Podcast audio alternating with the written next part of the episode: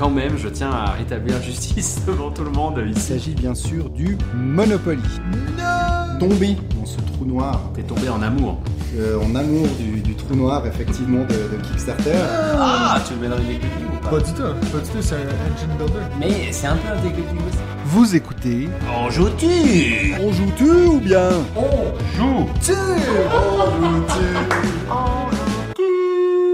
Saison 2, épisode 17, l'avenir des jeux. Salut tout le monde, bienvenue à l'épisode 17 de On joue-tu, le podcast des jeux de société. Ça, ça n'a pas changé, effectivement. Ça, ça n'a pas changé. Épisode regardé. 17, donc ça y est, on a dépassé le- la saison 1. Oui, c'est vrai. En plus, si tu comptes que euh, à Cannes, on a fait trois mini épisodes. Enfin, non, bref. mais à l'épisode 19, quoi. C'est- Techniquement, c'est l'épisode 152. Mais, donc aujourd'hui, je suis accompagné de Benji. Comment ça va, Benji? Et ça va toujours très bien. Toujours très bien. Au- Autant que la première fois que je t'avais demandé. que la première fois que tu me l'as demandé et ce qui ne sera pas au montage. Donc, euh, ben, c'est ça, épisode 17, comme on a dit. Donc, aujourd'hui, on s'est débarrassé de David. Ça fait du bien. Ça va être un épisode beaucoup plus improvisé parce que Dieu sait qu'on n'a pas un ordi devant nous avec des notes. Et puis, hein, donc le Mac à David qui nous intimide avec toutes ces news. et Et puis. puis, moi, je l'ai vu la semaine dernière à Clank Legacy pour notre partie du soir. Il nous a mis une misère, donc euh, je suis content de pas le voir. Ouais, ça, fait du bien. agacé. Ça fait du bien une petite pause de David. Avant de commencer, je voulais juste qu'on revienne sur la question de la semaine dernière. Donc, j'espère que vous avez eu la chance d'écouter l'épisode qu'on avait, l'interview avec Sylvain de l'école du jeu. Est-ce que t'as aimé cet épisode-là, Benji? Oui, j'ai beaucoup aimé. C'est ce que je te disais là en off juste avant. Donc moi, je... bon, vous, savez que je suis pas un grand consommateur de, de YouTube, donc euh, je connaissais pas du tout euh, Sylvain de l'école du jeu ni l'école du jeu. Et puis franchement, je l'ai trouvé euh, d'abord très sympa euh, au moment de l'épisode que tu as eu avec lui, et puis très intéressant dans les différentes remarques qu'il a pu faire, que ce soit sur l'univers du jeu Ouais. ou sur les différents jeux dont il a parlé. On, on sent, je trouve que ça a l'air d'être un mec cool, quoi, quand, Ouais. quand tu l'as Puis interviewé. surtout quelqu'un de passionné du jeu. Je Ouais, pense que ouais, ça fait tellement longtemps qu'il est là-dedans et tout, donc... euh, Ça donne vraiment envie de le rencontrer. J'avoue que si vous faites votre, euh, votre truc avec tous les youtubeurs québécois là, je... J'essaierai de venir. Je te mets dans mes valises. Ah putain, euh, donc, ben là, nous, on avait fait le top 5 sur les jeux les plus originaux. Ouais. Originaux. Originaux, mais c'est pas grave. Euh, puis, euh, ben, on vous avait demandé à vous, j'avais oublié de le préciser dans l'épisode, mais c'était bien dans les commentaires. Donc, ceux qui ont vu la, la- la question du, de la semaine qui était c'est quoi le- la, la thématique la plus originale que vous, vous avez vu dans un jeu? Donc, on a eu plusieurs réponses. La première, c'est de E4 sur YouTube qui dit Dans le style thème bizarre, on peut citer Donjon et Siphon, une histoire de plomberie, de canalisation bouchée dans un univers fantasy. Donc, je connaissais pas du tout ce jeu-là, mais Non. il est sur ma wishlist. Euh, euh, elle nous dit aussi il y avait un jeu sur le thème du rangement des boîtes euh, dans des étagères, mais Oui. le nom m'échappe complètement. Mais, Mais je me demande si ça s'appelle pas Calax en fait. mais je sais que, il me semble, je pense qu'on avait parlé avec Sylvain, mais Oui. c'était peut-être pas en monde ou toi tu nous as entendu en parler dans Si, l'épisode? si, vous en avez parlé dans l'épisode, effectivement, et puis je crois que c'était passé sur une, une, un- une, une campagne de financement participatif. Attends, j'essaie de trouver jeu de société. Oh. Si, si t'écris jeu de société Calax, ils vont juste te sortir des Calax. Hein? Bref, on a cherché, on l'a pas trouvé. Mais, donc, Mais si il quel- existe. Si quelqu'un le sait, mettez-le dans le commentaire, comme ça les autres pourront le retrouver. Et puis elle finit en disant en France, pour les machines à boules, on dit un flipper. Un flipper, tout à fait. Exact. Qu'est-ce que je euh, me marrais dans la voiture en vous entendant tous les deux, votre Ah non, mais machine moi à je boules. savais, je savais que personne comprendrait ça, donc je l'ai vite Si, arrêté. parce que le pinball, on a tous eu ça sur nos premiers ordinateurs Ouais. euh, quand on avait euh, 10 ans. Donc on 15 aurait ans, pu dire le pinball. Pinball, je pense que tout le monde connaît ce jeu. ouais. Donc voilà. Flipper. Le flipper. Ensuite, on a La Flèche, encore une fois sur YouTube, qui dit merci à vous deux pour cet excellent épisode. Merci. Euh, mais toi, euh, je te Ah non, pardon, pas. pardon. On te remercie pas, t'étais Pas pas, là. encore, pas encore. L'un de mes jeux favoris possède justement une thématique qui sort de l'ordinaire, c'est l'excellent Cerebria de Mind Clash Games. Tu connais toi Mind Clash Games, non? Écoute, ça me dit quelque chose. Ouais, Ça c'est te dit un quelque chose? Petit éditeur. Pourtant, tu nous as jamais parlé de Cerebria. Et non, parce que c'est un des rares, je ne pourrais pas dire le seul, mais un des rares de Mind Clash Games que j'ai pas, qui est sur ma wishlist assez régulièrement, Ouais. parce que je crois que c'est. euh, en plus, bon, moi ça me parle, parce que c'est un jeu des sur les émotions euh, qui sont représentées par des très jolis personnages. Ouais. La direction artistique est magnifique. Il est chez euh, les frères Kessler, donc un de ces quatre, je mais qu'est-ce que- qui n'est pas chez les frères Effectivement, je suis assez d'accord. Mais celui-là, je, ouais, j'aimerais beaucoup l'essayer. Ouais. Il, il a vraiment une bonne réputation et puis il est absolument magnifique. Euh, ensuite, on a Carl Lejeune sur YouTube. Je sais pas si vous vous souvenez dans l'épisode, mais on avait parlé à la toute fin de. euh, J'avais demandé à Sylvain est-ce qu'il y a une thématique que t'aimerais voir dans les jeux de société qui, qui, que t'as pas encore vu, puis il a dit le cyberpunk. Ben, il y a Carl Lejeune qui nous dit Pour le Cyberpunk, il y a Tamashi Chronicle of Ascend de Awaken Realm, une autre co- compagnie que Je connais pas. Alors si je puis me permettre, je la connais tellement pas que c'est pas Awaken Realms qui a fait euh, Tamashi, c'est Awaken Realms Li- euh, Light ou Lit. Ah Euh, oui. C'est la, la boîte qui fait en gros des jeux plus petits Ouais. que les gros jeux de Awaken Realms, sachant que c'est quand même assez drôle d'entendre le plus petit parce que euh, en l'occurrence le Tamashi Chronicles est juste énormissime. Donc euh, je sais pas exactement pourquoi ils en ont fait C'est juste qu'il n'y a pas euh, 12 extensions, il y en a part. 6. Ouais, c'est ça exactement. C'est vraiment l'idée en plus. Euh, Mais effectivement, lui pour le coup, on, je crois qu'on en avait peut-être parlé sur un des podcasts. euh, moi, je le trouve extrêmement beau aussi. Il y a une Ouais. direction artistique qui est absolument superbe. on en a beaucoup parlé dans le Discord. Oui, ouais, ouais. Parce que moi, je l'ai baqué, débaqué, baqué, débaqué. et puis là, pour le moment, il est débaqué, mais j'attends le peut-être le, le pledge Ouais. manager euh, un peu plus tardif. Euh, et puis je voulais aussi faire un petit commentaire sur. euh, on a eu d'habitude, moi je prends les, les- les commentaires, les réponses à, nos questions sur euh, le sur euh, Gmail, sur YouTube, sur Facebook. Et puis pour une fois, j'ai eu un commentaire qui m'est venu sur Board Game Arena. J'ai quelqu'un qui, en fait, je suis tombé sur une partie drôle, de, Nidavellir avec quelqu'un qui était fan du podcast. Une des 400 parties de Nidavellir euh, que, j'ai en cours. Et euh, il, il- il m'a dit, bah, tout, il- je vous ai d'ailleurs partagé le message, il nous a écrit à quel point il était fan du podcast et tout. Merci. Mais il a fini par Cette répondre fois, à la question. merci. Là, tu peux dire merci, bon, ouais, ouais, ça t'inclut. Euh, il dit pour répondre à la question sur votre, sur votre top jeu nature, donc sur des jeux avec des thématiques un peu étranges, il disait je dirais Honey Buzz dans l'actu est un jeu très sympa qu'on découvre avec beaucoup de plaisir à la maison. Donc c'est un jeu sur les abeilles, Mhm. donc aussi euh, une thématique assez originale. J'enchaîne d'ailleurs avec une autre petite anecdote qui m'est arrivée cette semaine. Je fais encore référence à l'épisode de la semaine dernière, donc si vous l'avez pas écouté, vous, avez, vous savez pas de quoi je parle. Mais Sylvain, je lui ai demandé c'était quoi sa, sa plus grande fierté depuis que sa chaîne YouTube, et puis il a dit que euh, même s'il avait honte de l'avouer, mais quand il se faisait reconnaître, il trouvait ça assez cool. Euh, et puis ben moi, cette semaine, c'est la première fois depuis que j'ai ma chaîne YouTube où j'étais en train de faire mes, courses euh, à l'épicerie, et puis il y a quelqu'un qui est venu me voir. Il a dit Hey, mais t'es pas Mathieu dont joue-tu Alors que j'étais pas du tout dans un contexte de jeu de société. J'étais vraiment un peu genre euh, Quoi? Donc euh, je voulais juste lui dire un petit allô. Donc c'est Hugo, euh, pas notre ami Hugo avec qui d'habitude on joue. Oui, parce que lui, Mais, ça serait euh, bizarre. Euh, donc Hugo qui m'a bien salué puis qui a dit qu'il était assez fan de, de ce qu'on faisait. Donc voilà un autre petit shout-out qu'on a eu cette semaine. Parfait. Voilà, est-ce que t'as des news pour nous aujourd'hui Benji ou euh, Euh, moi, je voulais peut-être juste euh, dans les dans les thématiques originales, il y en avait deux qui m'avaient un petit peu qui m'étaient venues à l'esprit. La première, c'est Secret Hitler Ouais. que j'ai à la maison que j'ai jamais joué. Alors d'ailleurs, Non je me... si, mais je pense que je vais l'amener ce week-end en fait, parce que je me dis Ouais. que c'est peut-être une bonne occasion pour le tester. Je me dis un jeu de société où tu joues des fascistes contre des pas fascistes Ouais. dans le contexte hitlérien, c'est quand même osé, je trouve. Il y a eu un Secret Star Wars et un Secret euh, Voldemort. Voldemort, je crois, qui ont été faits derrière.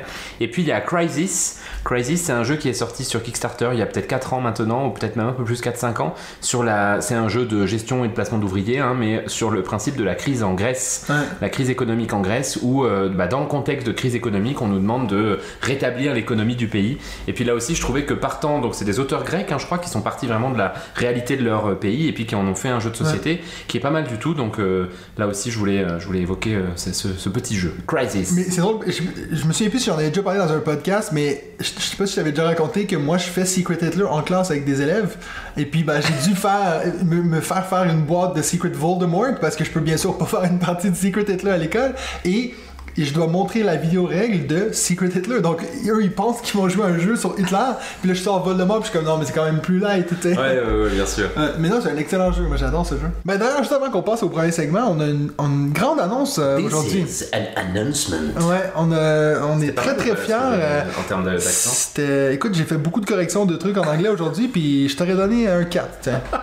C'est sur 6. Hein, C'est ça, euh, sachez que c'est sur 6 C'est ensuite. pas génial, mais euh, bon, Ça passe. ça passe. C'est un 60% comme on dit au Québec. Euh, mais donc non, on a une grande annonce à vous faire. Et puis on va faire comme tout bon YouTuber et puis podcaster, on va vous teaser avec ça, puis on va le garder pour la fin. Exactement. Sachez que c'est une annonce qui a rapport à l'épisode de la semaine prochaine. Ouh là là. Yes.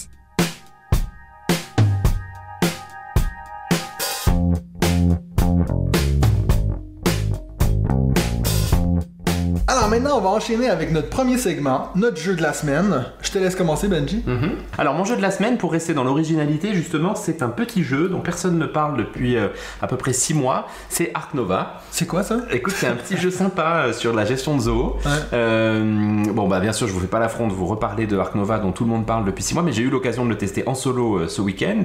Et puis je trouvais que c'était intéressant que je vous fasse mon retour étant donné que Ouais. c'est un peu le jeu, le jeu qu'il faut jouer. Il est d'ailleurs installé à Sur côté de nous en, en- en ce moment même où on vous parle puisque c'est l'objectif d'après le- le- l'enregistrement. Donc, euh, alors, que- quelle sensation vous faire? Peut-être, histoire de pas non plus faire durer le suspense trop longtemps, vous dire que j'ai pas eu un effet waouh en fait. Euh, et pourtant, je pense que le jeu en solo ne change pas tant que ça par rapport au jeu euh, à deux, plusieurs. ouais. Ça, je pourrais vous confirmer ça la prochaine fois, mais le jeu en solo a les mêmes mécaniques de base. Il y a certaines cartes, quand il faut de l'interaction dans le jeu, où il y a un texte spécial sur la carte pour le solo, pour remplacer cette interaction. Mais sinon, c'est la même chose. Vous devez développer votre zoo, vous devez euh, vendre des animaux, acheter des animaux, mettre des animaux dedans, construire vos enclos, euh, utiliser, là, je sais plus comment ça s'appelle. euh, les cartes vertes, euh, les trucs de conservation, Les projets, là, les non projets de conservation, etc. Le jeu est extrêmement bien construit, je trouve, mécaniquement parlant, c'est vrai que c'est beaucoup de plaisir et puis je pense qu'il y a une rejouabilité qui est euh, extrêmement importante parce que vous avez énormément de cartes différentes. J'ai vraiment eu le sentiment, euh, un peu comme tu l'avais dit toi après ton test, tu vois qu'il y a certaines cartes que j'ai passées Ouais. parce que en gros euh, le- la complexité que ça a demandé euh, me semblait trop importante par rapport à ma méconnaissance du jeu. Ouais. Donc tu sens, je pense, que tu as une belle courbe de progression au fur et à mesure. Mais, et puis ça, ça rejoint quand même ce qu'on se dit souvent. Je pense quand même que la thématique m'empêche d'avoir un effet waouh. C'est-à-dire qu'à la fin, tu vois, tu poses ces cartes. Alors il y a des cartes qui sont très belles, hein, les cartes d'animaux sont très belles, mais ok, comme tu disais, c'était des photos Google euh, Ouais. de l'ensemble. Je trouve qu'il n'y a pas un. Je, je sais pas, il n'y a pas une thématique qui m'embarque vraiment dans ce que je suis en train de faire. Je fais de la gestion, j'aime bien faire de la gestion, donc j'ai pris du plaisir au jeu. Et puis franchement, je suis vraiment content de le rejouer juste après euh, Ouais. avec toi. Et je pense que c'est un jeu que je vais avoir du plaisir à rejouer, clairement. Mais je me sens pas embarqué dans un truc euh, qui me fait rêver, quoi, où j'ai des étoiles dans les yeux et je finis pas ça comme je finis un, Tricarion, un Anachronie ou, euh, ou d'autres jeux avec des thématiques qui me plaisent. J'ai bien conscience en disant ça, du coup, que c'est extrêmement personnel et puis que ça empêche pas que le jeu, je le redis, hein, je pense que mécaniquement c'est vraiment une pépite et je suis assez impressionné de me dire que c'est le premier jeu du mec qui, Du gars, ouais. qui le fait. Ce type-là va gagner tous les. ouais, mais t'imagines la pression de- pour son prochain Ah, jeu. mon dieu, le pauvre, mais je pense qu'il faut qu'il arrête. hein, ne- si, tu nous entends, ne fais plus d'autres jeux. Euh, sauf si tu es capable de faire des jeux aussi bons que celui-là. Mais non, mais, Mais- la suite SS Galaxar Arc à Galaxar là, dans l'espace, où tu dois gérer des vaisseaux dans l'espace, non? Non, mais tu vois, c'est ça qui est rigolo. C'est, un sujet qu'on a souvent dit quand même. Et puis toi, tu le dis souvent que t'es, Ouais. t'es beaucoup attiré par les thématiques. Et je pense que, bah, moi aussi, malgré tout, et euh, un jeu qui est superbe mécaniquement parlant, mais sur une thématique qui me parle moins, bah, je pense que je vais hum, peut-être manquer un peu d'enthousiasme par rapport à un jeu qui va être un peu moins bon, mais euh, pour lequel je vais euh, me régaler dans ce que j'ai l'impression de faire. Mais connaissant mes goûts, tu vois pourquoi moi j'ai eu. euh, Ah, toi, vu que moi j'aime les animaux. J'ai pensé à toi tout le long de ma partie, si tu veux. Ah là là, mon dieu. Euh. Mais tu vois, typiquement, je crois que Sylvain de l'école du jeu, là, il, a parlé d'un exemple comme ça, d'un jeu qui était pas euh, foufou, mais dans lequel il était euh, hyper embarqué. Un jeu sur la politique, là. C'est pas celui-là C'est peut-être celui-là, ouais. Ouais. C'est peut-être celui-là. Et il a aussi parlé de Objection, par exemple, le Ouais. jeu où, t- de- où tu joues un avocat qui Ouais, construit. que toi, Bon, mais, parlé, mais moi j'en avais parlé sur un de nos tout premiers podcasts, puisque c'était un de mes top 5 jeux à deux. Je me demande si c'était pas le tout premier d'ailleurs. Euh, et, et clairement, Objection, c'est pas un jeu parfait, mais je, trouve, mais je trouve thématiquement, il y avait vraiment quelque chose où tu te laissais embarquer dans le truc. Ark Nova. Bah voilà, thématiquement, je trouve que c'est pas fou. Je crois que clairement, en termes de réalisation, hein, ça, euh, pour le coup, on peut aussi le, compa- le comparer à Terraforming Mars. Il y a quand même des choses qui auraient pu être faites de manière un peu plus euh, sexy dans les choses, Ouais. dans l'organisation du jeu, etc. Mais bon, voilà, ça, c'est vraiment des détails pour. euh, pour euh, Donc voilà, euh, ma conclusion, c'est que je pense que c'est un super jeu. Je me réjouis de le retester avec toi, mais moi, j'ai pas eu cet effet. Euh, ouah, Ouais. de, de dingue euh, à, à la fin du jeu. Et par exemple, je pense à un jeu qui est Beyond the Sun, qui était le, Ouais. le diamant d'or de l'année d'avant. Et pour le coup, je pense que Beyond the Sun a beaucoup plus le potentiel, moi, de me faire rêver et mécaniquement et thématiquement parce qu'on est dans quelque chose qui me plaît, quoi. Mais Donc ça, voilà. tu Ah non, moi je me trompe toujours entre ça et Eclipse. Mais Eclipse, t'as joué, t'as pas joué à Beyond the Sun. Ouais, tout à fait. Ok. Tout à fait. Euh, alors moi, comme toi, Benji, je vais être aussi très très original euh, cette semaine parce que je vais vous parler de. Everdell. je, je suis vraiment désolé, hein. C'est vraiment Everdell? Oui. Ah mon dieu. Non, mais écoute, le truc c'est que, bon, ceux qui savent pas, je suis vraiment sous l'eau en ce moment. J'ai tellement de corrections. Déjà que je prenne le temps de faire ce podcast avec toi, Benji, là, tu devrais être content. Euh, ma femme, elle me voit jamais ces jours-ci, mais j'ai. Benji qui est chez moi. Non, mais donc, euh, le seul vrai jeu que j'ai. J'ai essayé de dire, ah non, mais je veux pas parler d'Everdell, on va parler d'autre chose. Mais là, c'est vrai que la seule vraie nouveauté ou quelque chose que j'ai j'ai mis sur la table, c'est la troisième extension, donc Spire Crest, que j'avais pas encore joué. Euh, J'avais une autre idée d'un jeu de la semaine que je vais vous parler, mais vu qu'il va être dans mon top 5 à la fin de l'épisode, j'ai dit, ben écoute, il faut... je vais quand même faire un retour parce que je sais qu'il y a la moitié d'entre vous, vous en avez marre de m'entendre parler d'Everdell. Je vous promets. C'est bientôt fini, de toute C'est façon. la là. dernière Il fois. Il n'y a plus d'extension après. Ben, il y en a deux autres qui arrivent dans la fin de l'année, mais. Ah, bon, c'est bon. S'il y a une année à attendre, ça va aller. Mais, mais alors, voilà. Donc, Spirecrest, qui est la dernière extension de Everdell, qui est celle qui rajoute un plateau en bas du plateau où on va aller un peu explorer la région aux alentours. C'est euh, souvent celle qui est citée comme étant la meilleure extension de Everdell. Euh, donc, pour rappel, il y en a trois. Il y a Pearlbrook, euh, Belfair et puis Spirecrest. Moi, j'en ai parlé dans une de mes vidéos. J'en ai pas parlé sur le podcast. Moi, j'ai eu aussi joué à Belfair, que je trouve qui coûte beaucoup trop cher pour amener pas grand chose. je suis assez fan de Pearlbrook. On a fait beaucoup, on a fait une dizaine de parties avec ma femme. Et c'est pour ça qu'on avait très hâte de faire Spirecrest. Et puis on a fait deux parties. Et franchement, je sais pas dire euh, laquelle je préfère. Parce que celle-ci, en tout cas, si vous voulez chercher une extension qui, cha- qui change beaucoup la mécanique de jeu, alors plus, il faut plus prendre euh, Spirecrest. Pearlbrook, c'est un peu de la même chose, puis au final, c'est vrai qu'il coûte beaucoup trop cher pour ce qu'il est. Euh, mais Sp- euh, Spirecrest est vraiment cool. Et puis, le, le, l'atout, c'est que il donne des gros meeples avec une, une petite selle où tu peux mettre ton autre petit meeple par-dessus. C'est tellement cute! Franchement, des fois, messieurs, dames, c'est dommage que vous ayez pas la vidéo.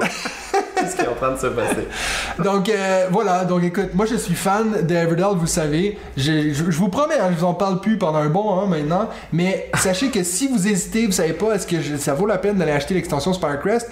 De toute façon, on en a déjà parlé, les extensions, ça sert jamais à quelque chose à moins d'être vraiment fan. Si vous êtes comme moi vraiment fan d'Everdell, alors vous pouvez y aller pour l'extension Spirecrest. Puis si vous hésitez entre Spirecrest et puis euh, Pearlbrook, et puis vous, en- vous voulez qu'en acheter qu'une, ben alors pourquoi pas Spirecrest? C'est vrai qu'elle change beaucoup plus le jeu.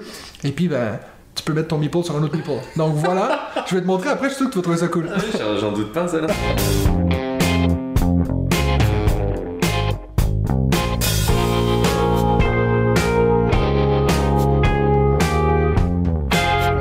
Passer au deuxième segment. C'est un segment qui est assez, euh, ben, c'est un, thème qui est assez spécial aujourd'hui parce que, en fait, c'est une question qu'on a reçue lors de la fin de la première saison, donc l'épisode 16 de la première saison. On a hésité d'en parler à ce moment-là, mais on- l'épisode était déjà assez long. On a dit on va le repousser à la prochaine fois. Et il y a maintenant deux semaines, on a fait notre épisode où on répondait à vos questions. Encore une fois, on a failli la faire, mais on s'est dit pourquoi pas la garder pour un épisode au complet? Parce que c'est une question qui est très très intéressante. Pas que les autres ne le sont pas, mais c'est une qui, qui pousse à la réflexion. Donc, avant de pouvoir partir sur cette thématique-là, je vais vous lire la question qui est quand même assez longue. Donc, pendant ce temps-là, Benji va aller aux toilettes ou il va aller faire autre chose, puis moi, je vais vous lire ça. Donc, sachez que c'est une question qui m'est parvenue de, euh, de Sébastien Kwan, qui est en fait euh, un, un ami à nous. On avait fait Ouais. quelques parties de On Mars. On Mars, tout à fait. Plusieurs On Mars. Et puis on a fait trois. un. Moi, j'ai fait Tricarion avec lui. Ah, comment s'appelait ce jeu Tu sais, avec les caravanes? Ah oui, euh. Mur. Euh... Oui, Merv, Merv, Merv, Merv, Merv. Donc, on avait fait un Merv avec lui, on avait fait plusieurs parties. C'est vrai que ça fait longtemps qu'on l'a pas Ça fait vu. très longtemps, ouais. Donc, si tu nous entends, Sébastien, il faut, faut nous rappeler. Donc, lui, il nous avait écrit Salut Mathieu, la petite question pour vous, vous allez voir, elle est pas très petite. Je discute beaucoup jeux de société avec un pote. On a commencé les deux à jouer entre 2014 et 2015. Actuellement, on a une vision assez différente de cet univers ludique. Lui est relativement blasé et réfléchit beaucoup en termes de mécanique de jeu qui s'essouffle selon lui. Une masse de jeux sortent, mais il n'y a pas grand chose de réellement excitant à se mettre sous la dent. Moi, j'ai aussi eu une phase où j'ai perdu mon intérêt pour le jeu en 2016 à 2019, car je trouvais que les thèmes dans les jeux experts étaient moins bien variés que de nos jours. De plus, l'esthétique des jeux à l'allemande était limite très moche. Je ne Je trouvais pense, je pense qu'on peut retirer le limite. Bon, ça dépend des goûts, hein. Tu vois, David, il aime bien ces jeux euh, Château de Bourgogne, etc. Oui, mais David a pas de goût. Je ne trouvais mon compte qu'avec viticulture et myrme. Bref, aujourd'hui, je suis assez subjugué par la variété de thèmes. Par exemple, wingspan, route, barrage, etc. Et l'évolution esthétique actuelle avec du beau matos, avec des plateaux de jeu double couche, une iconographie au top qui rend bien et est très lisible, une évolution dans les livrets de règles, plus digeste, bref. Et c'est sans compter cette complexité ludique qui parvient à concilier mille mécaniques en même temps à enrichir l'expérience du jeu. Mais cet emballement actuel de cette source luxuriante va-t-elle aussi se tarir? Il écrit bien, hein, le père Kwan. Hein Ah, on voit. hein. ouais, franchement. On voit que c'est pas moi qui ai écrit ça. Bref, je me demande comment vous projetez votre passion à l'avenir alors que vous y investissez une énergie phénoménale en termes de temps, avec le podcast notamment, et en termes pécuniers avec l'investissement Kickstarter par exemple. Ça, c'était pour toi. vous questionnez-vous sur une éventuelle lassitude à venir? Alors voilà, donc toute cette question-là pour que je trouvais assez intéressante, cette idée que c'est vrai que nous on joue à des jeux, on découvre des jeux. Toi, tu viens de parler d'Ark Nova. Est-ce que ça nous arrive tant que ça de faire genre waouh? Tu vois, si exemple là maintenant je te disais Benji, tu peux plus acheter de jeux. Jusqu'à la fin de ta vie, t'es obligé de jouer à les jeux que t'as. Est-ce que ça c'est vraiment la fin du monde? Bon, moi je trouvais la réflexion de Sébastien hyper intéressante, d'autant plus que c'est pas le premier que j'entends dire ça. Et en plus, on, on parle finalement d'une expérience qui est assez limitée, puisque lui-même parle de son ami et lui qui ont une expérience depuis 2014, hein, je crois que tu as dit. 2014, 2016. Nous, on a une expérience de jeu qui est d'une dizaine d'années, entre Ouais. 10 et 15 ans. Et puis, il faut se dire qu'il y a des gens, tu vois, quand on parle avec Sébastien, ce que j'adore, c'est que Seb, il a une expérience de jeu de, de 25 Sébastien ans. Pochon. Sébastien Pochon, Ouais. une expérience de jeu de 25 ans. Et puis, Ouais. quand t'entends parler de, euh, des gens comme Marc Ou Croc, par exemple, ils ont une expérience de jeu de 30 à 40 ans. Donc, euh, euh, je pense qu'il faut aussi relativiser en fonction de notre expérience Ouais. à nous. Nous, on va parler avec une expérience de jeu de 10 à 15 ans. Euh, moi, je suis pas très inquiet Ouais. parce que globalement, je pense que le jeu de société, comme tout objet culturel, alors là je dis que c'est un objet culturel, il faut savoir qu'il y a un peu deux écoles euh, entre des gens qui pensent que ça n'est pas le cas et d'autres qui pensent que c'est le cas. Mais bon, si on part du principe que ça en est un, je pense que comme tout objet culturel, bah, il y a en permanence une espèce de d'évolution, de phase où ça descend un peu et de phase où ça remonte et où on découvre des choses. Ça fait euh, 15 000 ans, 25 000 ans, 50 000 ans, 150 000 ans que l'homme euh, fait des peintures. Et puis en fait, aujourd'hui, il y a encore des peintures qui sont considérées comme originales. Ouais. Ça fait euh, un siècle qu'on fait des films, et en fait, aujourd'hui, il y a encore des films qui sont considérés comme originaux. Mais il y a toujours des moments où, exemple, ouais, ouais, les films. euh, J'ai l'impression que tous les films sont nuls. Ouais, c'est ça. Ouais. Mais je pense que c'est probablement vrai que de temps en temps, dans les courants, il y a des baisses comme ça d'originalité, et puis tout à coup, il y a quelqu'un qui va trouver quelque chose. Et moi, je, je calque assez le jeu de société là-dessus, et je pense que, comme pour la peinture, comme pour le cinéma, comme pour la musique, comme pour tous les autres objets culturels, Ouais. bah, il va y avoir des moments un peu de down, et puis il va y avoir des moments assez explosifs.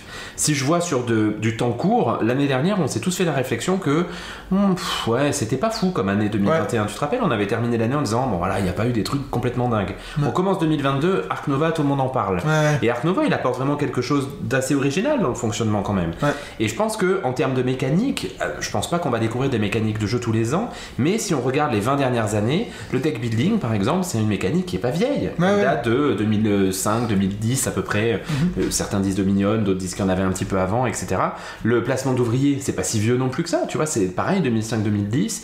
Et puis en- sur les 10 dernières années, bah, il y a des gens qui se sont amusés à mélanger les deux. Tu vois, je trouve que Dune Imperium Ouais. par exemple est un, un bon, un bon exemple de finalement on fait autre chose avec quelque chose d'existant. Et en Ou même temps, Narak. Ouais, ou Darak, c'est vrai. Euh, et en même temps, je suis assez persuadé que de nouvelles mécaniques, il va y en avoir, on va en trouver, ou on va en réinventer, ou on va en reconstruire. Donc moi, pour commencer dans cette réflexion, j'ai quand même plutôt euh, une vision assez optimiste des choses, même si je suis persuadé qu'il y aura des moments de creux et qu'il y aura des moments de moins bien. Non, mais moi, j'avoue que je, je te rejoins assez là-dessus, mais moi, j'avais aussi fait la réflexion de, ben, en plus de culturellement, on a des hauts et des bas et tout, moi, je pense aussi personnellement, moi, j'ai des moments où. C'est drôle parce que ma vidéo qui est sortie aujourd'hui, donc on va de filmer, c'était sur euh, les top. euh, mes, mes films Marvel préférés. Oui, moi, j'ai des on moments. peut en parler d'ailleurs. non, on n'en parle pas. C'est pas de ça la, la thématique. Mais euh, en fait, c'est ça. Même moi, euh, je me dis, j'ai l'impression que depuis Endgame, je suis un peu genre, oh, j'avoue que je commence à avoir une lassitude. Tu vas Ah, me dire, j'ai l'impression que tout. Oui, non, mais c'est moi qui parle. Hein. Ouais, pardon. Mais tu remarqueras, je respecte. Oui, c'est c'est En gentil. maugréant. Mais euh, donc c'est ça. Donc même moi, je me dis personnellement, j'attends un moment où je vais en regarder un qui va me faire waouh, et puis ça va revenir au final. Donc je pense que c'est vrai que si, j'ai essayé de penser, c'est quand, c'est la dernière fois qu'un jeu m'a fait genre cet effet waouh. Ben, Ark Nova, j'ai eu ce, ce côté je, trouvais que c'était très original, mais j'ai pas non plus. euh, tu, vois, tu te dis, ok, bah, c'est le meilleur jeu de l'histoire, tu vois. Euh, je pense j'ai essayé de réfléchir, c'est quand la dernière fois que j'ai vraiment été comme, comme on dirait au Québec, que je suis tombé sur le cul après une partie, et puis.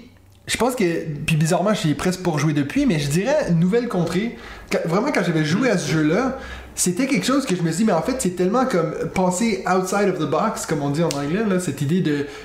Un peu comme The Mind, même si j'ai- j'aime pas ce jeu. Non, mais c'était sûr qu'on allait parler de C'est Mind sûr, à un moment. parce que Ouais, c'est la même chose, mais micro-macro, on en a parlé souvent avec l'épisode avec Pochon, cette idée que, donc, je- je- peut-être que c'est vraiment l'année passée où il n'y avait pas beaucoup de, de jeux, puis Mm. on s'en- s'est posé la question, mais je pense qu'il y a toujours au moins un truc par année, il suffit de le trouver, parce que bien sûr, on n'a pas le temps de tout essayer, tous les jeux, mais je pense qu'à chaque année, on nous offre une, une variété de, t'as ton gros jeu expert, t'as tes petits jeux, euh, tu sais, un peu d'ambiance, puis c'est vrai qu'il y a des, des, des marchés qui sont plus durs à innover que d'autres. Tu sais, j'ai l'impression, comme exemple, avec les, les jeux d'ambiance, c'est peut-être plus facile qu'un gros jeu expert. Un gros jeu expert, les gens, ils recherchent un peu toujours les mêmes sensations. Si tu sors un gros jeu expert où il faut prendre une carte et la lancer sur le mur, ben les gens ils vont se dire, c'est quoi ça? Tu vois ce que je veux dire? Alors que pour un jeu d'ambiance, j'ai l'impression que tu peux un peu dire n'importe quoi. Ouais, t'as raison. Je veux dire, le jeu du doigt. Ouais. On. Donc, euh, j'ai pas fini d'en parler de ce jeu. Donc, je pense que. je- Ouais, je pense qu'il faut, il faut varier entre ces deux courbes-là. Donc, déjà, la lassitude de la culture et puis de l'offre. Et puis aussi la lassitude qu'on a personnellement. Je veux dire, moi, il y a des moments où j'ai envie de jouer à tous les jours, puis il y a des moments où je me dis, oh, j'en ai un peu marre. Tu vois. Donc, je pense que ça, c'est toutes des choses qu'il faut prendre en compte. Puis c'est peut-être ça qui est arrivé justement à, à Sébastien qui nous a posé cette question-ci. Suffit que t'es pas vraiment dans un bon mood, et puis en plus de ça, tu, tu découvres des jeux qui te font pas vibrer, puis ça peut vite descendre en fait. J'ai vu justement, c'est drôle qu'on parle de ce thème-là cette semaine, parce que tu vois, nous on est sur, sur tous ces groupes de, de, de vente de jeux usagés. Ouais. Je sais pas si t'en as vu passer un, mais il y a un gars qui vendait mais toute sa collection. Parce qu'il a écrit dans le message, ben, j'ai perdu, j'ai plus cette passion-là. Puis pourtant, il y avait des jeux qui étaient assez récents l'année dernière et tout. Puis en fait, je me suis, j'ai commencé à, à réfléchir à est-ce qu'un jour ça va m'arriver, ça Ouais, que je vais dire, genre, écoute, moi je liquide tout. Pour me venir prendre tout, je veux plus jouer à un jeu de société. Puis bon, Tu me réserves Tekken Yo On est d'accord? C'est ça. Ça fait des années que je Ouais, te demande. Tu sais, j'ai pensé à un, autre truc, un truc l'autre jour, je me suis dit, il faudrait qu'on fasse des parties de jeu où on mise des jeux, tu vois. Toi, t'amènes un jeu que moi je veux. Euh, Je sais pas. Celui qui gagne prend le jeu. Comme ça, c'est la seule façon que tu vas avoir Tekken Yo, hein. Ouais, ouais, je suis pas sûr de l'avoir du coup. Je suis pas sûr de l'avoir. Puis on joue à Nina Villir. Juste pour être sûr. Non, mais dans ce que tu dis, il y a aussi quelque chose que je trouve intéressant, c'est que euh, forcément, le milieu du jeu de société se porte bien hein, en termes de, de croissance économique, donc il y a énormément de choses qui sortent. Ouais. Et puis, comme dans tout milieu qui fonctionne bien, bah, les gens essayent de faire ce qui va sortir et ce qui va marcher. Ouais. Donc il y a une espèce de. Bon, c'est pas très gentil ce que je vais dire parce qu'en plus je suis assez consommateur, mais de Disneyisation euh, des Ouais. choses où en gros on se dit il faut sortir un gros jeu sur Kickstarter avec des figurines et quatre extensions. Et puis ça, ça marche. Et je pense que certains d'entre nous peut-être peuvent parfois ressentir un peu de lassitude face à ça parce qu'on a l'impression du coup de se faire un peu avoir en tant que consommateur. Ouais. Et en même temps, bah, je, je pourrais on peut faire la comparaison avec les Marvel ou avec les Star Wars. De temps en temps, tu sens qu'ils en sortent pour en sortir et Ouais. puis c'est de la merde. Et puis de temps en temps, t'as un Mandalorian qui sort. Tu vois, et tu fais, waouh, ça c'est original, je m'y attendais pas, j'espère que probablement que ce que je suis en train de dire va en faire hurler certains, mais Ouais. moi j'ai vraiment ressenti ça devant le Mandalorian en me disant, ça c'est un truc nouveau dans l'univers Ouais, ouais. Star Wars, alors que juste avant, encore une fois, je suis désolé, j'enfonce des portes ouvertes avec euh, des sujets qui en fait sont, font hurler des millions de gens sur la toile, mais les, 6, les 7, 8, 9 par exemple, pour moi n'ont aucune originalité, c'est de la daube absolue Ouais. et ça n'a aucun intérêt. Et je pense que dans le jeu de société, il y a la même chose. Alors là, je vais pas me faire euh, risquer à sortir euh, des noms de jeux, mais il y a des jeux qui sont surproduits en, en financement participatif. On se fait avoir. Des moi, jeux le premier. souvent eu parler. Non, mais en plus des jeux que j'ai pris, tu vois, pour certains, on se fait avoir. Et puis ça, ça peut dégoûter. Et en même temps, bah, de temps en temps, il y a vraiment des gens honnêtes, et puis je pense c'est la majorité d'ailleurs, authentiques, qui ont envie de sortir un vrai jeu. Et puis comme le dit euh, Sébastien, on a maintenant la possibilité d'avoir des jeux qui sont d'une production quand même Ouais. effectivement bien meilleure que les jeux d'il y a 15-20 ans. Tant mieux pour nous, tant mieux Ouais. pour les producteurs, etc. Et puis on, on se relance un petit peu dans la vibe. Ouais. Je crois vraiment à ça. Il y a de temps en temps une moyennisation un peu désagréable des choses, mais dans cette moyennisation, il peut encore y avoir des belles surprises, heureusement. Moi, j'avoue que moi j'ai un petit. euh, je commence de plus en plus à avoir un petit coup de gueule qui est en train de monter en moi de, con- contre Kickstarter. Et puis. euh, Écoute, on a déjà eu parlé dans les épisodes qu'on a fait sur Kickstarter et tout. Moi, j'étais pas le plus, plus Kickstarter, puis je t'avoue que je le suis encore moins. Si on referait un épisode, je pense que j'avouerais que moi, j'ai vraiment envie de boycotter euh, Kickstarter parce que je trouve que ce que tu viens de parler, cette idée de Disney, je sais pas trop comment t'as dit, Disneyification, là. Ouais, ouais, ouais. Ben, c'est, je pense qu'il y a beaucoup de gens, il y a beaucoup de gens sur la terre qui pensent qu'à faire de l'argent. Puis je pense que ces gens-là, ils n'ont jamais touché aux jeux de société parce qu'ils disaient il y a pas d'argent à faire là-dedans. Maintenant, quand ils voient des gars comme Benji mettre 300-400 balles sur une boîte, Ma chérie, c'est pas vrai.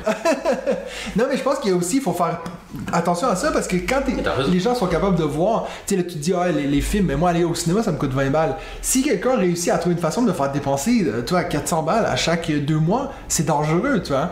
Puis, je suis pas en train de dire, euh, si vous êtes sur Kickstarter, vous êtes des fous. Pas du tout. Pas du tout, parce que j'en attends encore J'espère. 5-6. J'espère bien. Mais je pense qu'il y a vraiment un côté où il faut faire attention. Tu vois, j'ai passé à deux doigts de backer ce Great Wall, un peu wow, sous l'effet wow. Puis là, finalement, je vois qu'il est dans ma boutique de jeu, je l'achète. Ok, j'ai pas de figurines. Ok, j'aurais pas 12 extensions. Mais lors de l'extension, les- de l'épisode qu'on a fait sur les extensions, on l'a même avoué nous-mêmes qu'on jouait pas aux extensions.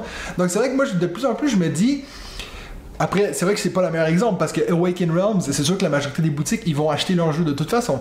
Mais je me dis, si je vais sur Kickstarter, c'est vraiment pour encourager le petit jeu qui essaie, tu vois, comme Earth, c'est le dernier que j'ai backé. Ouais. Je pense qu'eux, ils avaient vraiment besoin d'un petit coup de main.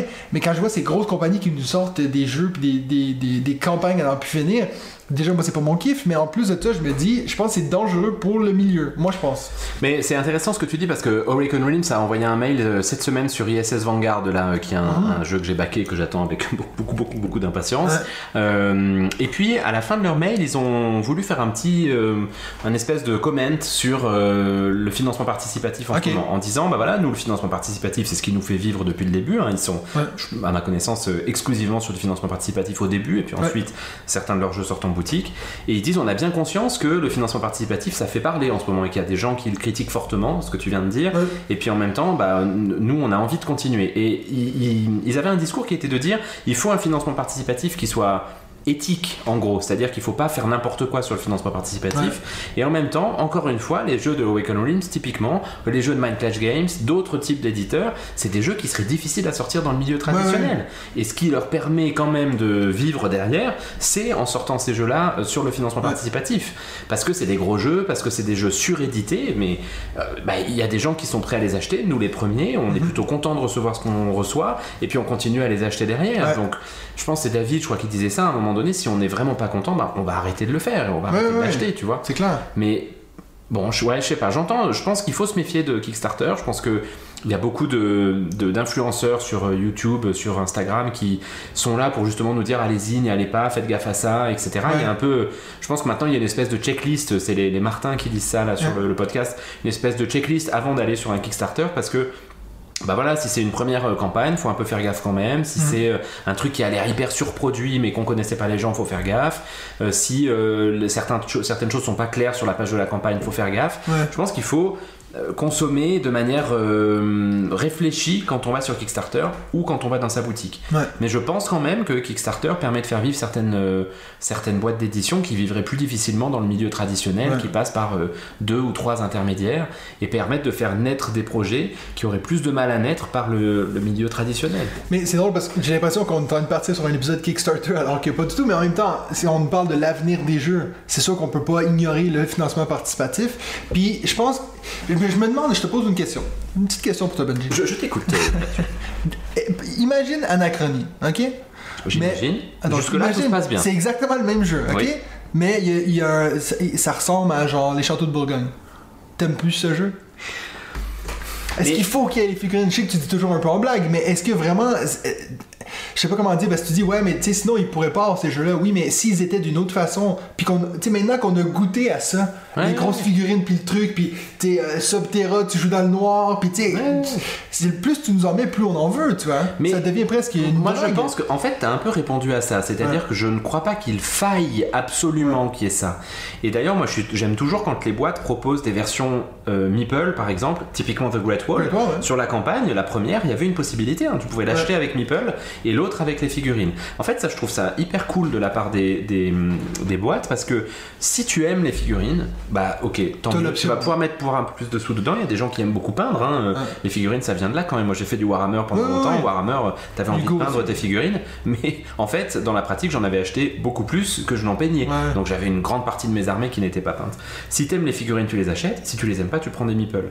Mais à titre personnel, je trouve quand même qu'il y a quelque chose de changeant dans l'immersion dans le jeu, selon le, le- le fait que tu mettes ton petit standy, euh, ton petit euh, ouvrier d'anachronie dans l'exosquelette, Ouais. ou que tu le mettes sur un hexagone rectangulaire tout plat. Ouais. Je trouve que tu, tu vis pas la même émotion quand tu joues à ça. Ouais. Mais encore une fois, j'ai tout à fait conscience que c'est très personnel. The Great Wall, j'ai beaucoup hésité à le baquer, franchement, en me disant, mais en fait, est-ce que je veux les figurines? Est-ce que je veux ces figurines? Mais je trouve que t'imaginer en train de défendre la Grande Muraille en bougeant ton petit chevalier versus en bougeant ton petit meeple, c'est pas la même émotion. Ouais, les meeples sont quand même cool. Mais. Ils ont la forme super. du cheval. Ouais, je suis d'accord, je suis tout à fait. Mais tu vois, déjà, Ouais. ça veut dire qu'on est en train d'évoluer sur la construction même du meeple. Oui, Tu vois, le jeu, t'avais parlé de ce jeu Oak oui, euh, où tu mettais des petits. tu mets des petits euh, trucs sur les meeples et puis tu les améliores finalement. C'est ce que dit Sébastien. Je pense que le jeu, dans les 5 dernières années ou 10 dernières années, a vu son édition beaucoup changer et devenir de plus en plus, euh, comment dire, un peu sexy, quoi, en Ouais. gros. Et ben, j'ai l'impression qu'on en est plutôt content. Et après, est-ce qu'on va toujours acheter des jeux très sexy? Il y a quand même des jeux qui sortent qui ont des niveaux d'édition moins élevés, qui sont moins chers, parce que bien sûr, euh, Ouais. rendre sexy un jeu, ça coûte des sous, hein, c'est évident.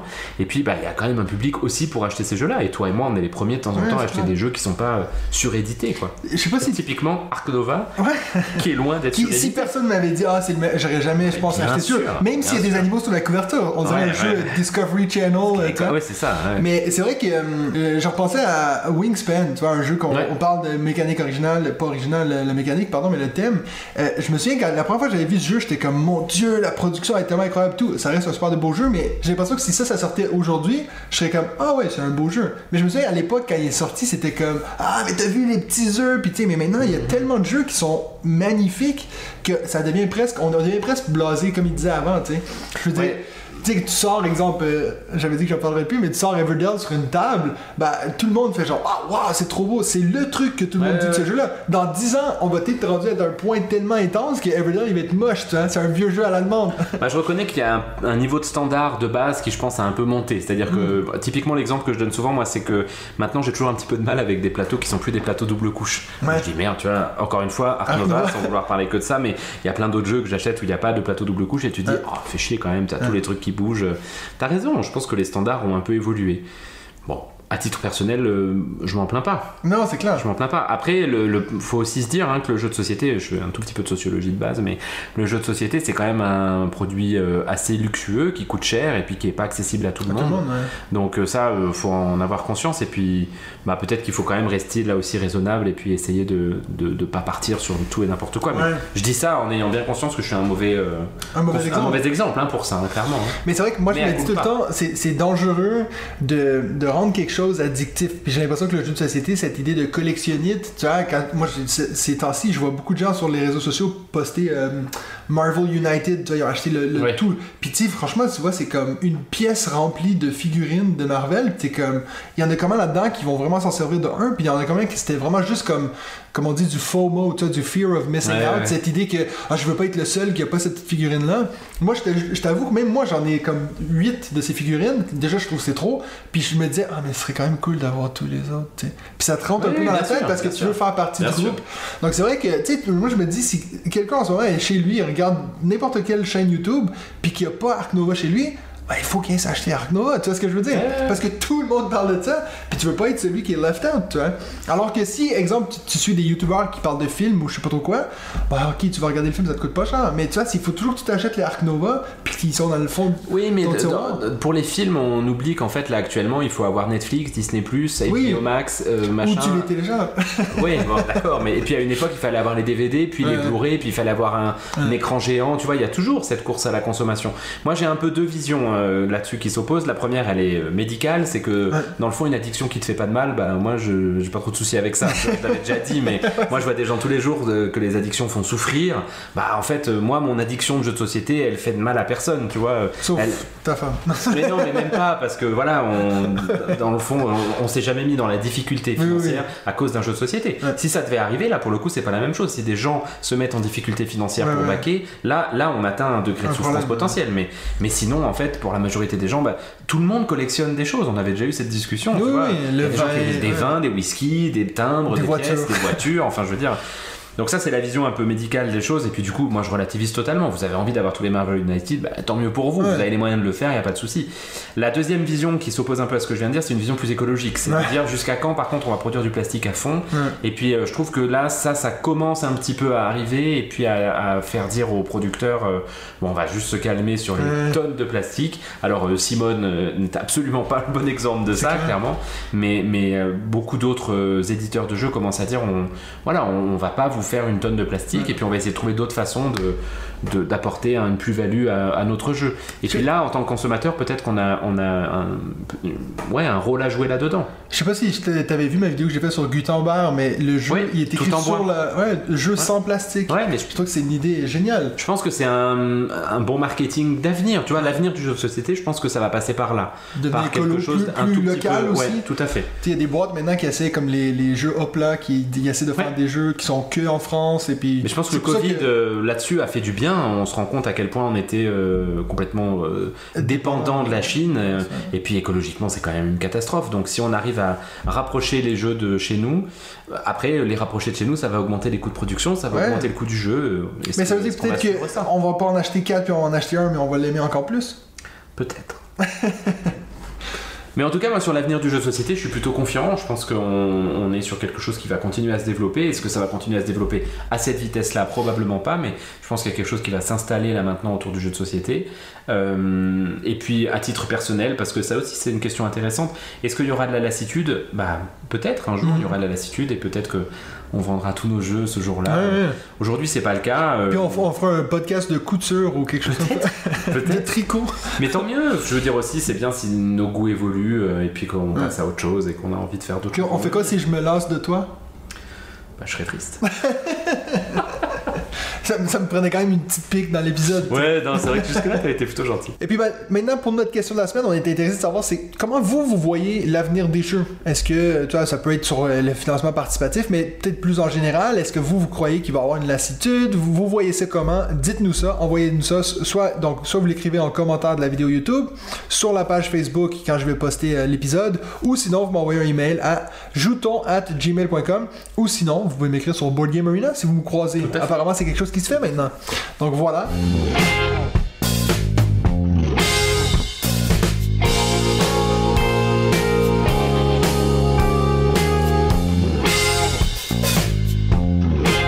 Alors maintenant, on va passer à notre troisième segment qui est notre top 5. Euh, on a un peu cherché pour la thématique de cette semaine, puis je me suis dit, écoute, il y a les vacances qui arrivent bientôt. Moi, je pense que à ça. Donc, je me suis dit, pourquoi pas faire un top 5 petits jeux qu'on peut amener avec nous en vacances. C'est une bonne idée ou pas? C'est une excellente idée, man. Alright. Donc, ça veut dire que moi, je vais, je vais vous faire mon classement, donc des numéros 5 à numéro 1. C'est pas nécessairement que je trouve que le 1 est meilleur Ça, que c'est le 5, hyper original pour un top 5. mais. De quoi? je vais vous faire mon classement du numéro 5 au numéro 1. Oui, mais attends, je- tu m'as pas laissé finir. Ah, excuse-moi. C'est pas, que, ça veut pas nécessairement que le premier est meilleur que le cinquième, c'est juste qu'il est plus petit. Donc je l'ai fait en ordre croissant. Ça, c'est original.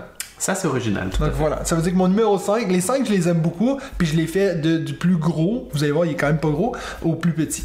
Donc euh, toi, t'avais aussi fait comme ça ou. euh? Euh, oui, à peu près, ouais. Ok, donc moi je vais, je vais y aller avec mon numéro 5, qui est aussi le plus gros jeu que j'ai sur, sur cette liste, c'est le jeu Skull. Euh, je trouve que si- si vous allez à quelque part en vacances puis que vous êtes plus que 4 personnes, ouais, 4, 5, 6, c'est toujours cool d'avoir des petits jeux de bluff comme ça. Ça aurait pu être Perudo, mais Perudo dans des valises, ça fait du bruit, toutes les dés et tout, et puis ça prend un peu plus de place. Donc Skull, c'est vraiment un jeu de bluff où on va avoir, tout le monde a des, des cartes qui a soit un ou euh, une fleur dessus. Et le but, c'est que on va en poser une des deux et les, les gens autour de la table devront soit surenchérir ou devoir euh, faire un appel, donc de dire combien vous croyez qu'il y a de, de fleurs sur la table. Une fois que personne Combien tu surenchérit... peux retourner de cartes sans qui- retourner un crâne C'est ça. Donc, une fois que. euh, Exemple, si moi je dis 3, Benji pourrait dire 4, puis on continue comme ça jusqu'à ce que personne aille plus haut que le chiffre à Benji.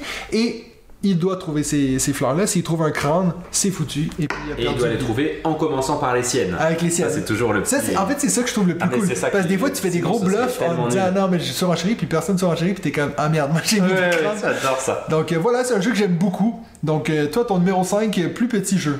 Alors, mon numéro 5 des plus petits jeux, c'est Space Corp 2025-2300 AD. C'est quoi, là Tu connais? Non, pas du tout. Alors, bon, en fait, moi, j'en avais pas grand chose à faire de ton thème parce que. je savais pas du tout si j'allais en avoir suffisamment 5.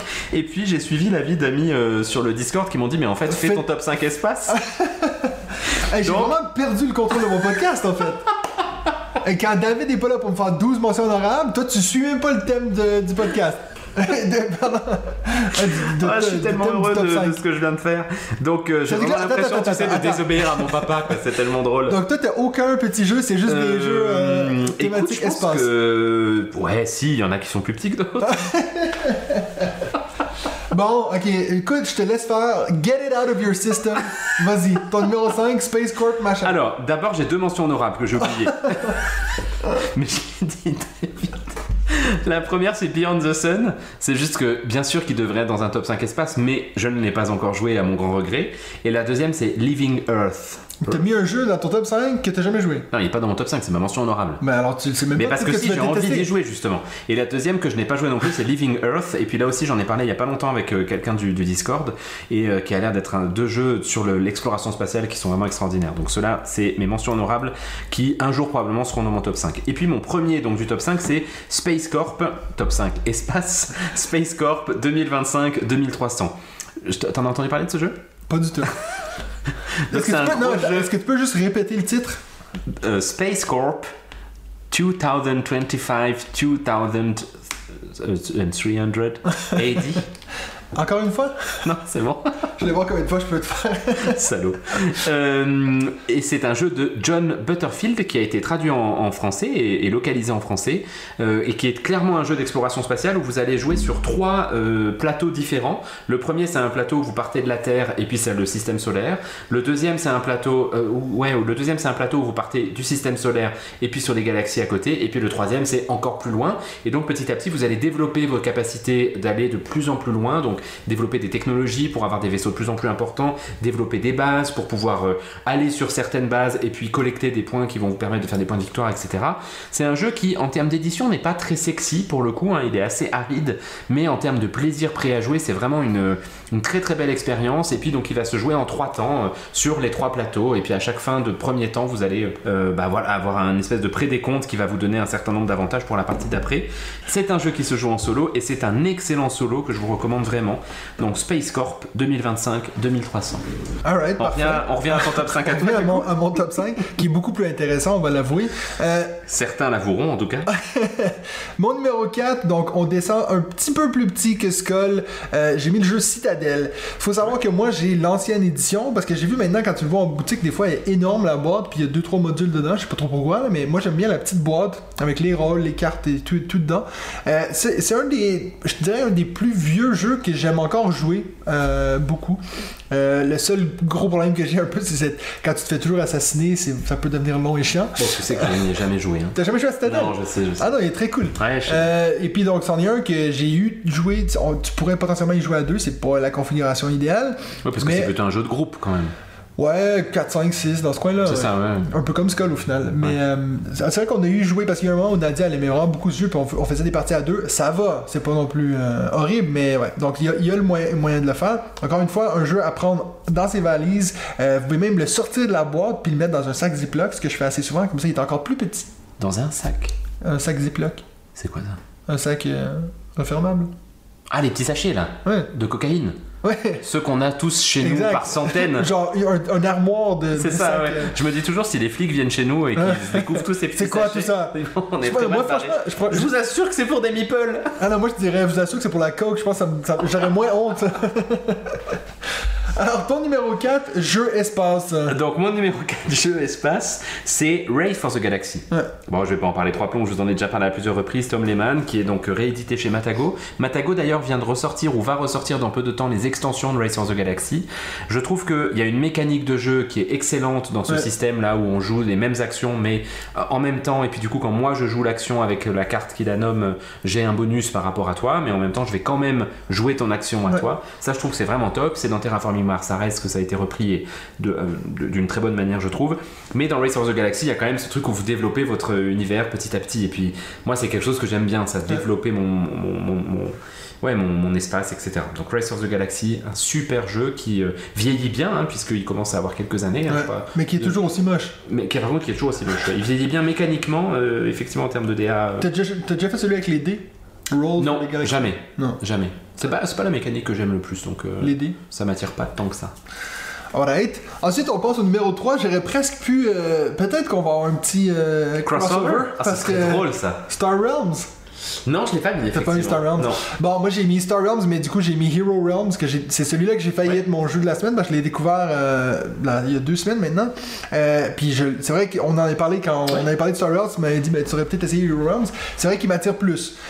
C'est exactement le même Ah, jeu. c'est le même jeu. Donc euh, finalement que ce soit un ou l'autre, mais ces deux-là, franchement, au niveau de l'expérience deck building in a box, il n'y a pas mieux. Ouais, c'est vraiment, euh, c'est exactement le jeu. Au final, tu, tu nous as parlé un peu en, en off de, tu te lançais un peu de Clank Legacy parce que tu sais que c'est toujours un peu la même chose. Ben là, c'est vraiment, on sait à quoi s'attendre avec euh, avec euh, avec euh, Hero Realms parce que c'est que ça quoi. Ouais, ouais. Et puis je trouve que vraiment si tu veux de la si tu veux apprendre le deck building, c'est le meilleur jeu je pense parce que c'est pas non plus trop facile, tu vois l'intérêt qu'il peut y avoir et t'es pas nécessairement obligé de toujours jouer avec les mêmes personnes, c'est vraiment non, j'aime beaucoup beaucoup ce jeu. Puis c'en est un que vraiment je dis je le sors pas assez souvent parce qu'il y a pas 12 000 figurines puis tu sais, on a, on a l'impression maintenant que les petits jeux comme ça sont moins intéressants, mais il est solide, je trouve. Ouais.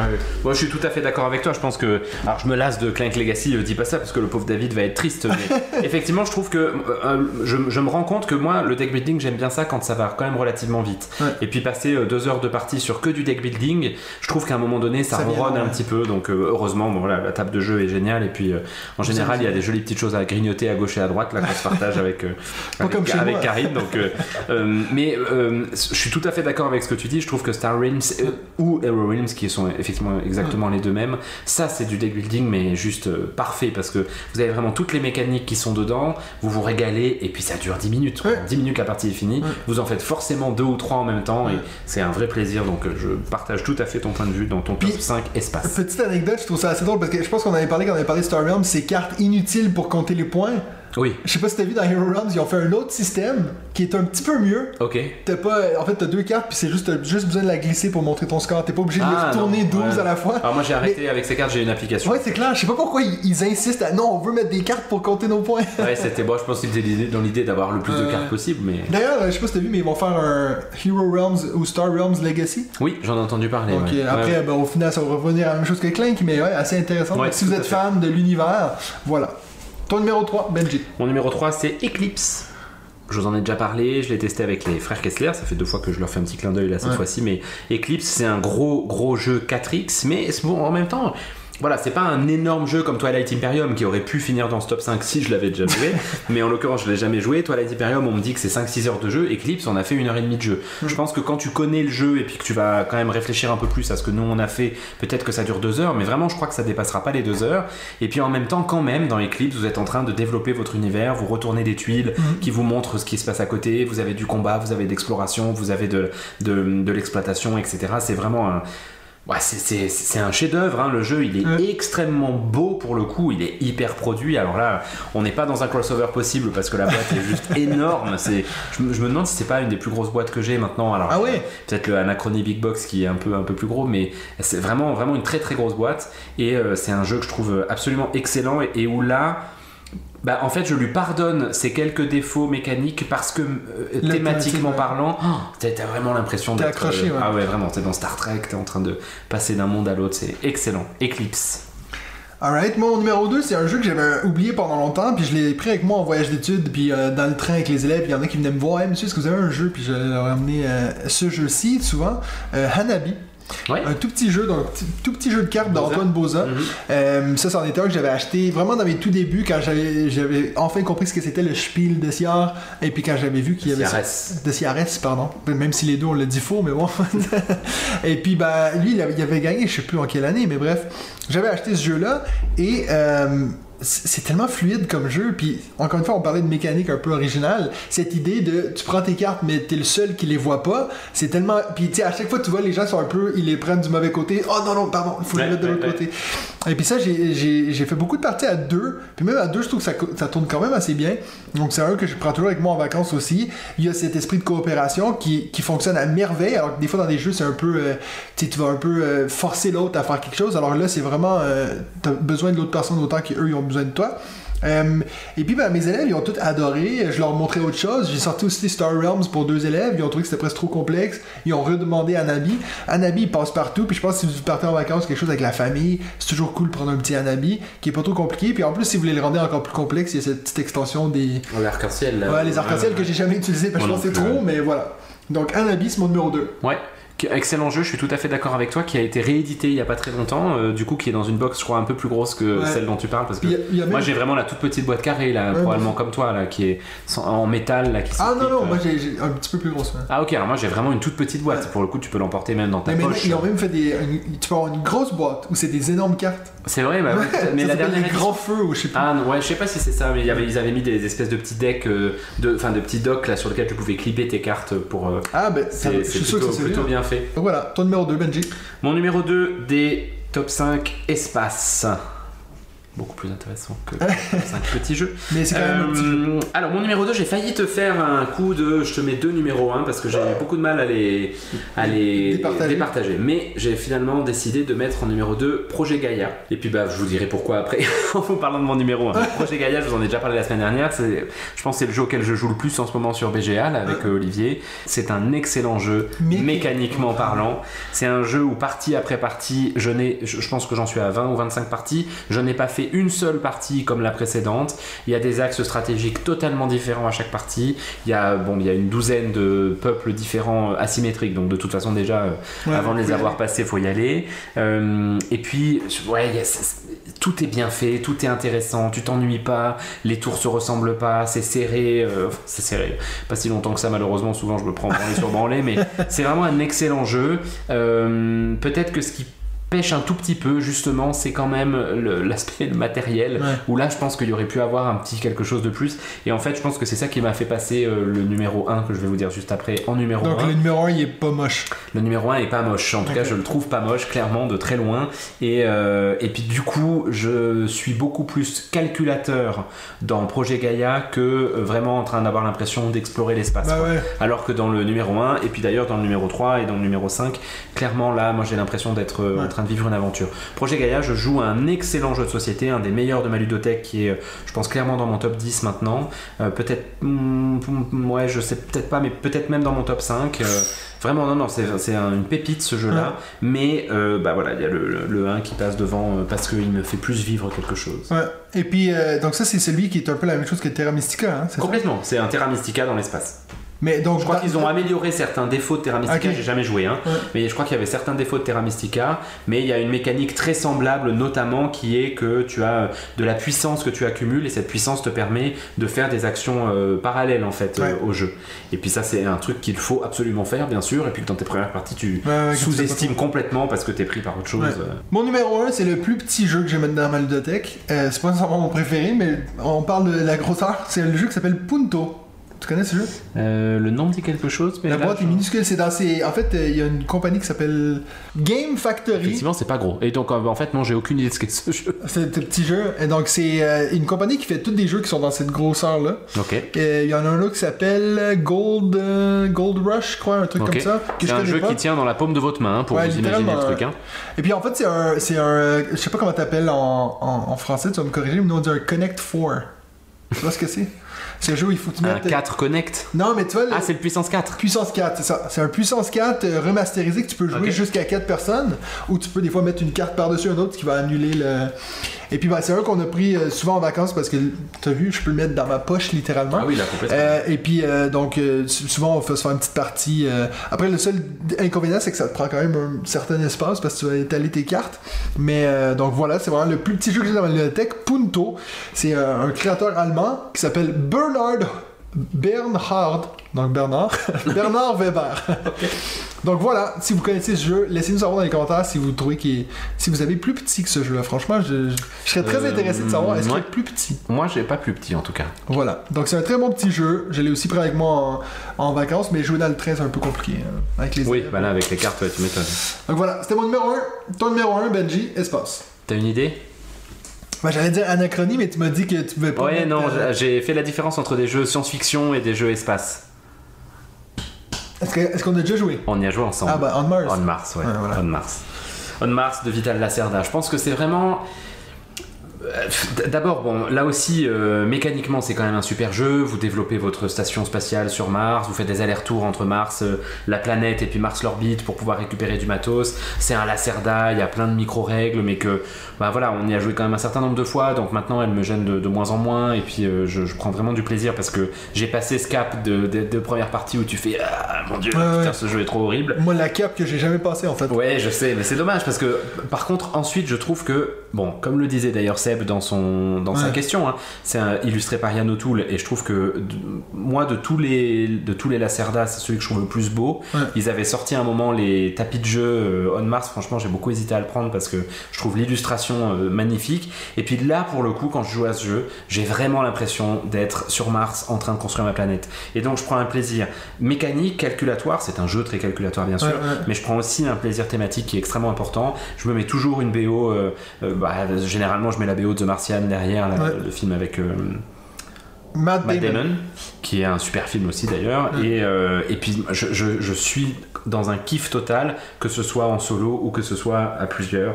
Et donc je- c'est ça qui a fait pencher la balance. euh, mécaniquement, je pense vraiment que Projet Gaia et On Mars pour moi se valent. Ouais. Peut-être même que Projet Gaia est un tout petit peu au-dessus parce qu'il y a un, un niveau de complexité dans On Mars qui est parfois peut-être un peu pénible. Un peu trop, ouais. Mais, mais clairement, thématiquement et en termes de production, On Mars passe devant. Donc, Ouais. On Mars, mon top one Voilà. space game. Donc voilà pour notre top Putain, 5 j'ai réussi euh, à le faire, je suis content. assez je suis original. tellement hein. heureux.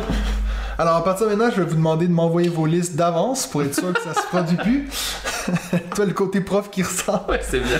Alors, maintenant, euh, avant de se quitter, on va juste faire le- le- nos jeux qui nous font de l'œil. Euh, moi, je vais vous parler d'un jeu que j'ai été contacté par le créateur du jeu, donc qui s'appelle Rémi Mathieu, qu'on salue, euh, qui est un grand fan du podcast, et puis il voulait m'envoyer son prototype qui s'appelle Ancient Knowledge. Donc, c'est un jeu qui va sortir chez Yellow Expert.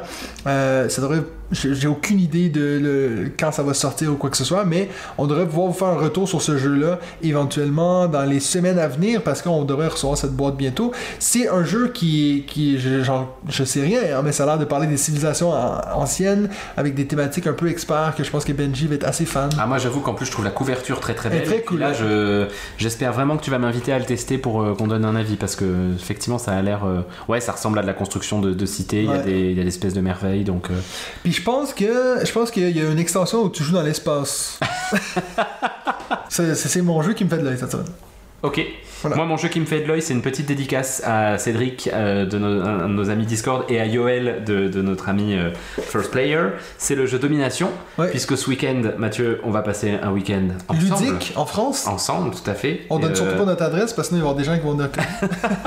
On passe un week-end avec la communauté et puis avec euh, quelques youtubeurs, donc je me réjouis vraiment de ces Ouais. deux jours et demi là qu'on va passer, qu'on va passer ensemble. Avec et puis, Yoel de First Player et Ben et Lily ouais, de qui nous rejoignent. Les ouais. recettes ludiques. Ça va vraiment être cool. Et puis euh, plusieurs potes du, du Discord, et Ouais. puis toi et David, bien sûr. Et, Et, David de On joue-tu et David de On Joue Tu, qui est vraiment, moi je vais le regarder, tu vois, je vais être impressionné Oh de le voir en vrai. hein.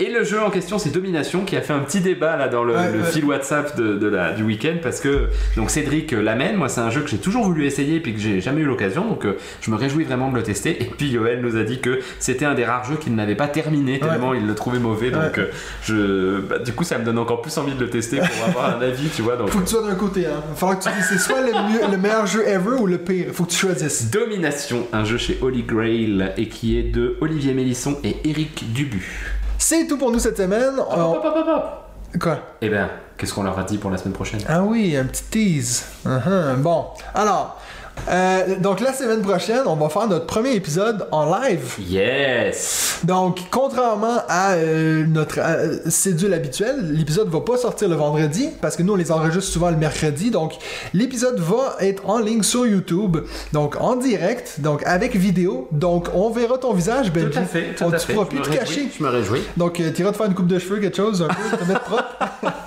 donc, mercredi prochain à 20h, donc heure Suisse, euh, Belgique, euh, France. Et donc, malheureusement, pour le Québec, ça va être assez tôt. Ça veut dire que ça fait 14 heures pour vous.